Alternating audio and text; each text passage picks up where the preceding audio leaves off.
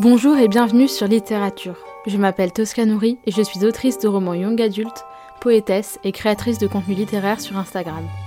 Je vous partage ici mes expériences dans le monde du livre, mon parcours dans l'édition et mes conseils d'écriture. N'oubliez pas de vous abonner afin de ne manquer aucun épisode et de soutenir le podcast. Sur ce, préparez-vous un thé, installez-vous confortablement au coin du feu et c'est parti. Bonne écoute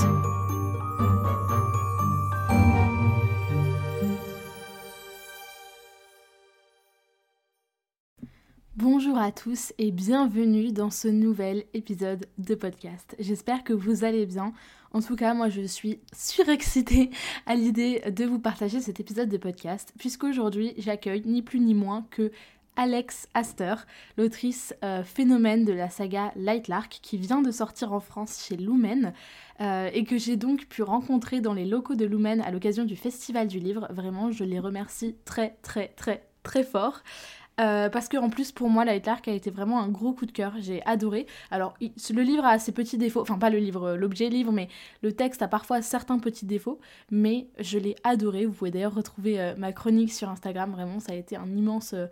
vraiment un vrai coup de cœur, j'ai été embarquée, vraiment la fin notamment, le, dernier tiers m'a complètement convaincue, vraiment il n'y a pas d'autre mot. donc c'était vraiment un, immense honneur pour moi de, de pouvoir recevoir Alex Astor. Donc déjà, qui est Alex Astor?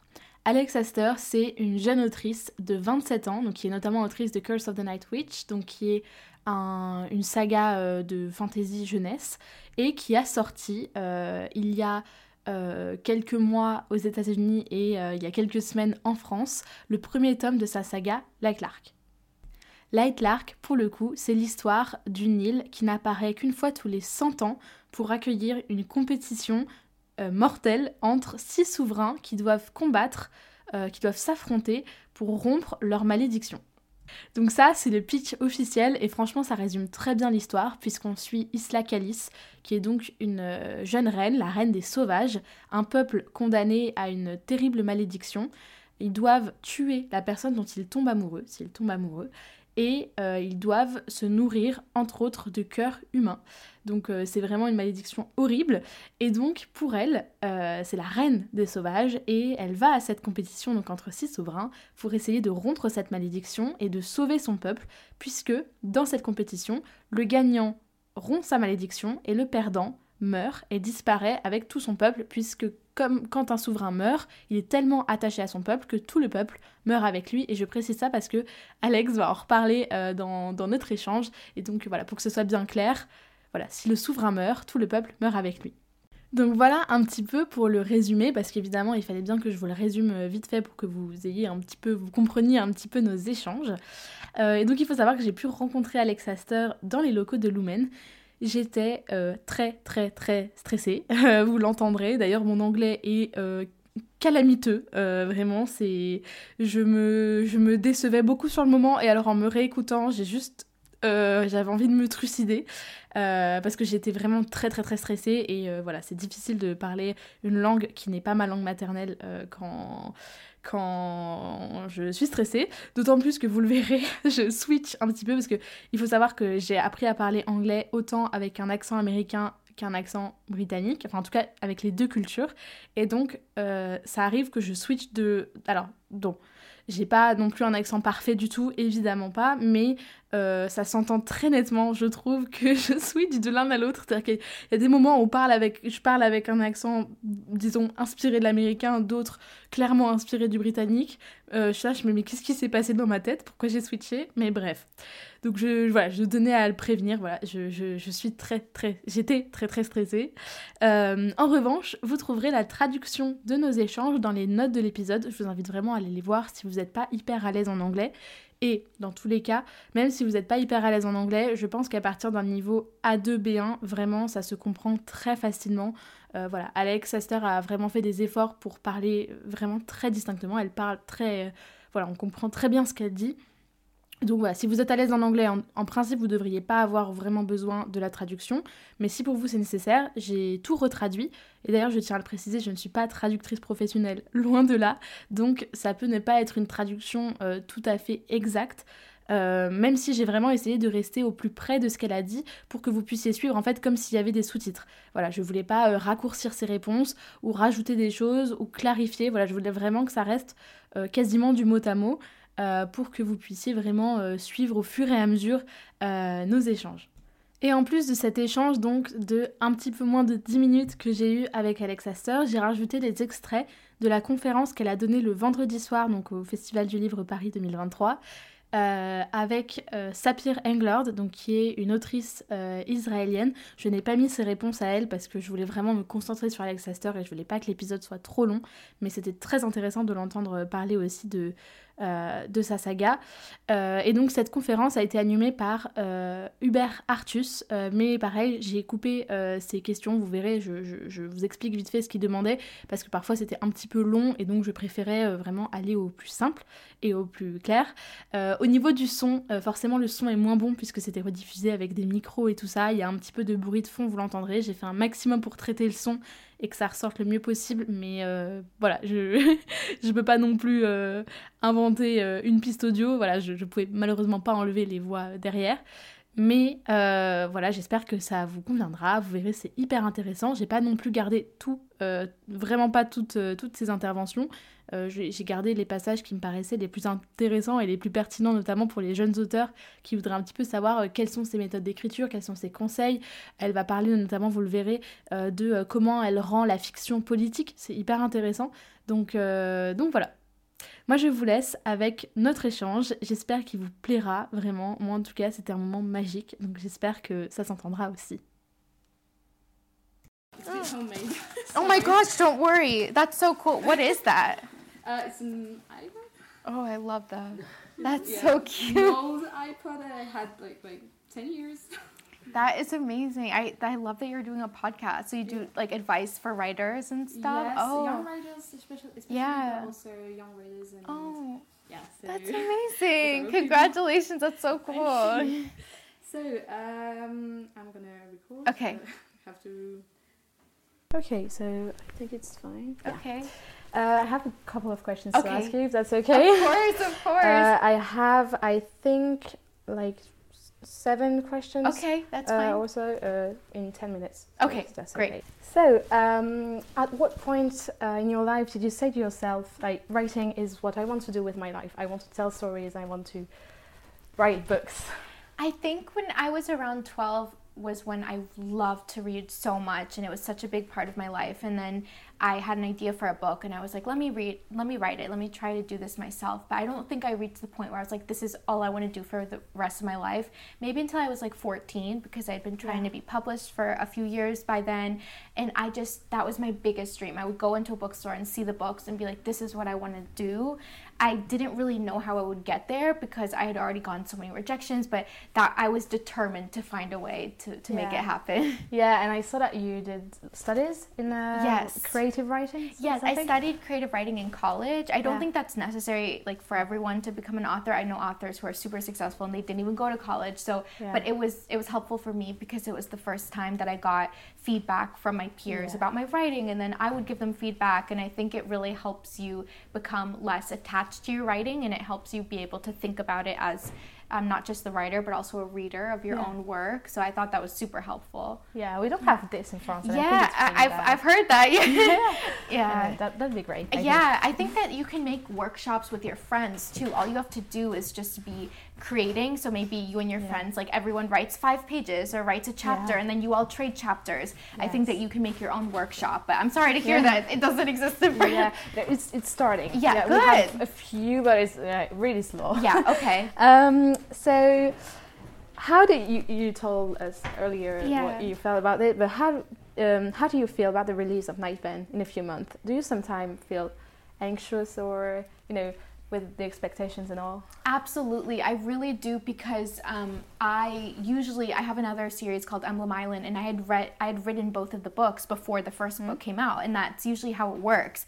But in this case, I was still writing Nightbane while people were reading Lightlark, and so it's definitely pressure because I know so many people love this world now, so it doesn't yeah. just belong to me, and I just want to do the story justice, and I want to be able to give readers what they want, but also staying true to my vision for the story. So it does become stressful, but I think ultimately I just think of my readers and when I see the messages of people saying like I loved Lightlark or Lightlark got me back into reading, I really realize why I'm doing it and it helps me just stay very focused on the story I want to tell. Yeah. Um, so there's pressure for sure, but it's also I also feel super grateful that there's anyone even waiting to read yeah, my book. I understand. Yeah. And uh, do you do you think that you were influenced by you know the all the people reading oh. Lark to to write Nightmare? you're like ah maybe I should do that or. So I'm lucky that even though I hadn't finished writing Nightbane by the time Lightlark came out, I knew what would happen yeah. in the series, and so I know what's going to happen for sure, and that has never changed. Even yeah. as I've seen people's reactions to different things that happened or different characters. The only thing I will say is I've been um, persuaded to include more scenes with more characters that people like. So I give them a little bit more visibility since I know that fans really like those characters. But in terms of the story, it it has stayed the same and it will stay the same. Okay. Um, and I know some people will be happy, some people will be sad, but I it's have to, I have, yeah, I have to stay true to the vision that I had for the series yeah. in the beginning. That's very inspiring. Yeah, to, thank you. Yeah. um, uh, this is a bonus question, okay. but I think it might be because uh, I thought uh, people would ask questions yeah, for yeah. that in the life, but I really want to ask okay. you. Uh, which step in the writing of your novel do you prefer?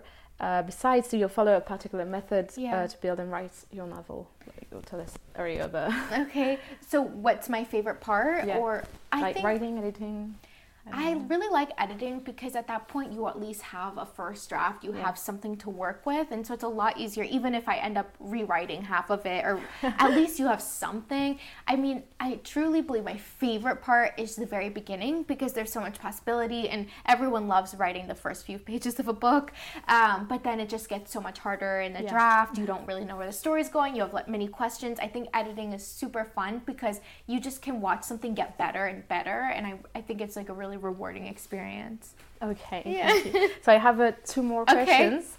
Uh, in France, the mentality towards failure is quite particular, mm-hmm. uh, especially compared to the US. Yeah. Uh, because here, uh, failure is often a disgrace, you know, something yes, you're ashamed yes, of. Yes. And um, and considered as something permanent. Yes. And I think that's that's really bad. Mm. And uh, and yet I, f- I find that we learn a lot from our failures. Yes. And other time when you also felt like you had failed. Yeah. And what did it teach you? Yeah, I mean, I failed a lot more than I've succeeded. For many yeah. years, I tried to be published and I failed at that. I, I got so many rejections. I like to say everyone in the publishing industry has rejected me at least once. Yeah, um, and so I think that I talk a lot about my rejections because when I was going through them, I thought that there was something wrong with me or there was something wrong with my writing. And I didn't understand until later on that all of my favorite authors had been also rejected for many years.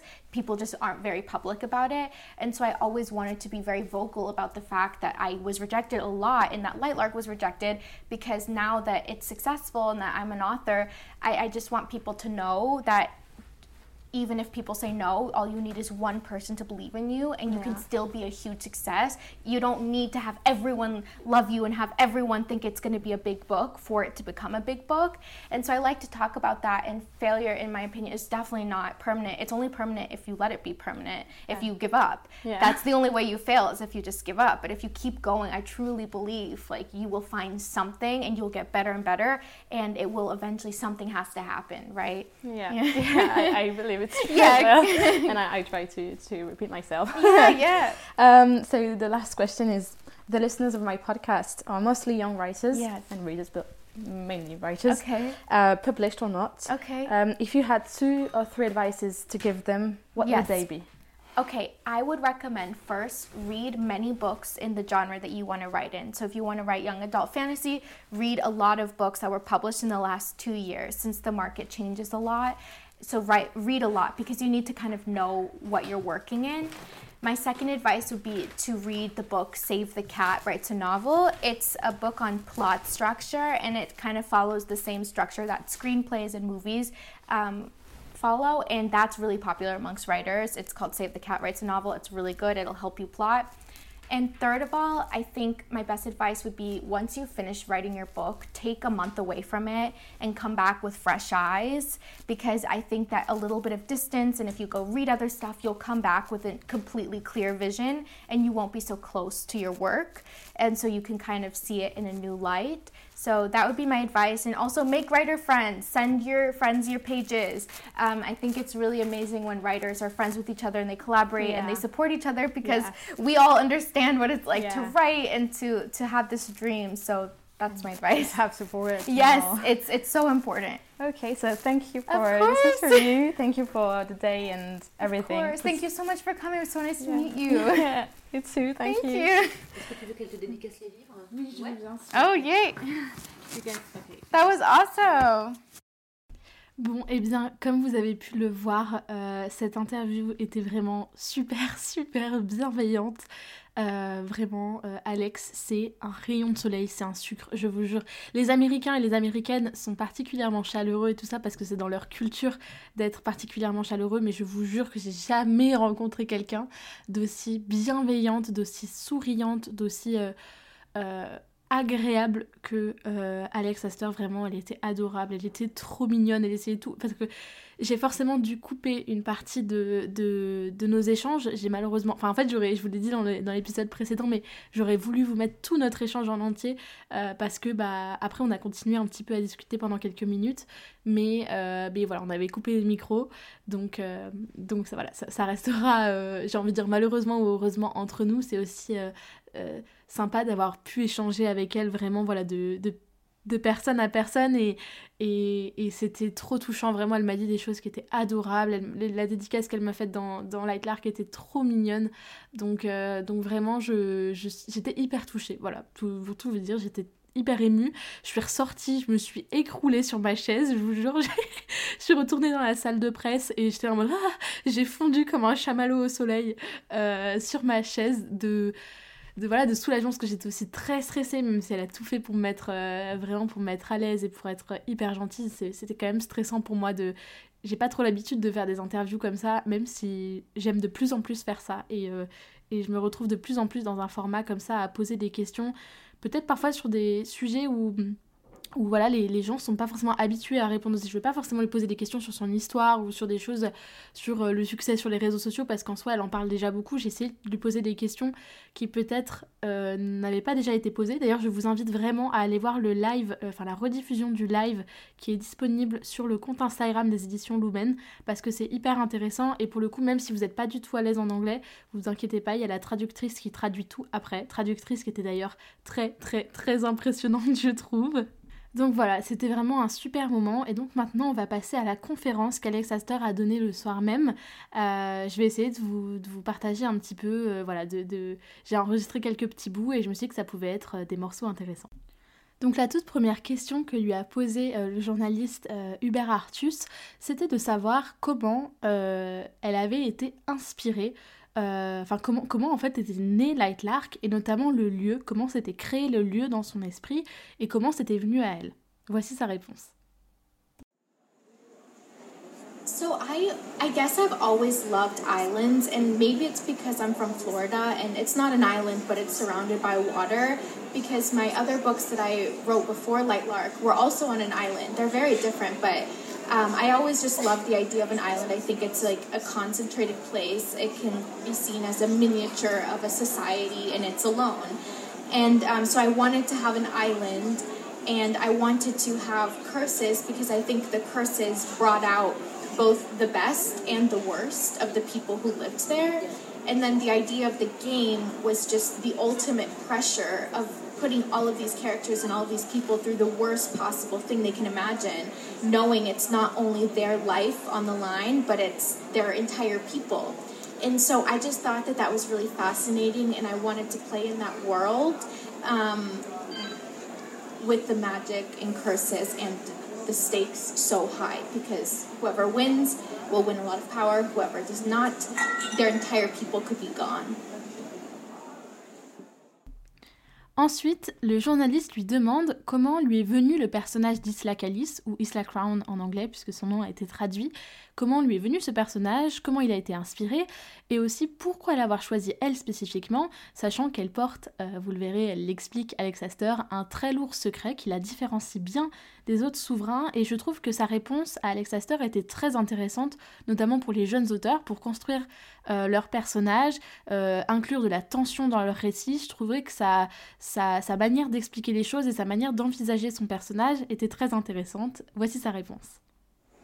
So I wanted Isla to be the main character because she is, when you learn a little bit into the book, um, I don't want to spoil it, but she's basically the worst person to go into this situation. And so I wanted to put the worst person because then she would really not only kind of suffer, but also have to come up with ways to make the situation easier. And also because she's not really like everyone else who's there, I thought that she would be a good representation of human feelings. This is all the her first time seeing everything, being in a situation like this. So I thought that she would be a good mirror for the reader, since we are all humans. Ensuite, euh, la question que Hubert Artus a posée à Sapphire Englard et Alex Astor, c'était de savoir si toutes les deux prévoyaient euh, leur livre, est-ce qu'elles faisaient de la planification, euh, voilà, euh, tout simplement, est-ce qu'elles construisaient tout avant d'écrire ou pas? Et voici la réponse d'Alex Astor. So I, I similarly, I hated doing outlines before. For my first two books that were published, I never had an outline. I thought it took the magic out of writing. It kind of does a little bit, but yes. um, but for Light Lark, I knew from the beginning I really wanted to have big plot twists, and I didn't think I could pull that off unless I knew everything that would happen. And then with the six rulers, I knew that I had to have secrets, and then I had to figure out who has secrets, who knows these secrets, what does the main character know, what does the reader know. And so to do that, I needed an outline. So it was the first time I ever made one. And, and now I make them for all the books for the reasons that you described. We kind of, as a series, you have to. The publishers ask you for it. Like, it's for more reasons than just writing the book. Dans la suite de l'échange, euh, l'animateur lui demande, enfin voilà, explique un petit peu euh, que euh, Alex Astor a grandi en Floride. Elle est d'origine colombienne, mais elle a grandi en Floride. Et que la Floride n'est clairement pas l'État le plus progressiste ni des États-Unis ni du monde. c'est la, moindre des choses puisque c'est un État typiquement républicain aux États-Unis, donc classé à droite voire à l'extrême droite. c'est un petit peu euh, le bastion de Donald Trump. Et donc, il lui demande si euh, tout cela a participé à sa construction et si ce sont des choses qu'on retrouve dans Light Lark. Euh, est-ce que Light Lark est politique et comment est-ce que elle a il y a quand même six souverains qui s'affrontent donc avec des régimes politiques différents aussi ça reste une course au pouvoir et voilà comment est-ce que la politique de son pays de l'endroit où elle a grandi influence l'écriture de Light Lark Um, so I grew up in Florida, but I live in New York, and I've lived away from Florida since I was 18, so about 10 years now. Um, and I live in New York, which is very progressive, and I'm progressive. But I do think that fantasy is a really interesting way to um, explore politics, and that's actually a big theme in the second book because in this world of Lightlark, everyone is born the ruler because they they are by their blood and everyone is connected. And so no one can really oppose the ruler because if they try to, to form a coup and they kill the ruler everyone else dies. So it's almost like the ultimate monarchy right and so um, that is a theme that I'm exploring because one of the realms in Lightlark, um, the Skylings, they are trying. They've tried to have a democracy, and that's that's mentioned in the first book, where they are trying the best they can to have representatives and elected people, and that's very different from the other realms. And so that's something that further gets explored in the second book because Isla is the ruler of. Um, of Wildling and, and she never wanted to be and she she recognizes she's not the best person for the job and so should she actually be the ruler? Is there another way to rule? Is there another path forward um, for these characters especially in the new world that they find themselves in in the second book after the events of the first one? Um, so I definitely think that all fantasy is political because it either reflects our world or it doesn't and we have to make deliberate choices um, about how we form our world and how our characters respond to it. Et voilà, c'en est fini pour euh, ces échanges et euh, ces extraits de conférences avec Alex Astor. J'espère que cet épisode vous aura plu. Moi en tout cas, c'était vraiment un moment incroyable bah, de pouvoir tout simplement échanger avec elle, de pouvoir la rencontrer. franchement, c'est une autrice hyper inspirante, adorable encore une fois, vraiment enfin je vous jure un rayon de soleil, vraiment il n'y a pas d'autre mot. Euh, n'hésitez pas à partager cet épisode autour de vous si jamais euh, il vous a plu. Euh, voilà, j'espère que ce format, ce nouveau format d'auteur-view vous plaît et euh, j'espère pouvoir en refaire d'autres. Euh, voilà, peut-être pas tout le temps parce que le but c'est d'avoir euh, voilà des auteurs voilà a priori accomplis et, qui puissent témoigner de leur parcours et tout ça. Donc ça m'arrive pas tous les jours de rencontrer Alex Astor ou, ou des équivalents, mais mais voilà, c'était c'était top pour moi. je vous remercie déjà pour tous les messages et, et, tout ce que j'ai vu comme bonne réaction et comme bonnes ondes sur les réseaux sociaux en partageant euh, les premières images et notamment mon vlog. Merci beaucoup à vous. Et moi je vous dis à dimanche prochain pour un nouvel épisode. Des bisous Merci beaucoup de m'avoir écouté. Si vous aimez littérature, vous êtes libre de laisser une note et un commentaire sur votre plateforme d'écoute préférée et d'en parler autour de vous. C'est un soutien immense. Plusieurs dizaines d'épisodes sont déjà disponibles à l'écoute avec différents formats comme des épisodes solo, des interviews, des entretiens et des tables rondes. Prenez soin de vous et je vous retrouve bientôt pour un nouvel épisode.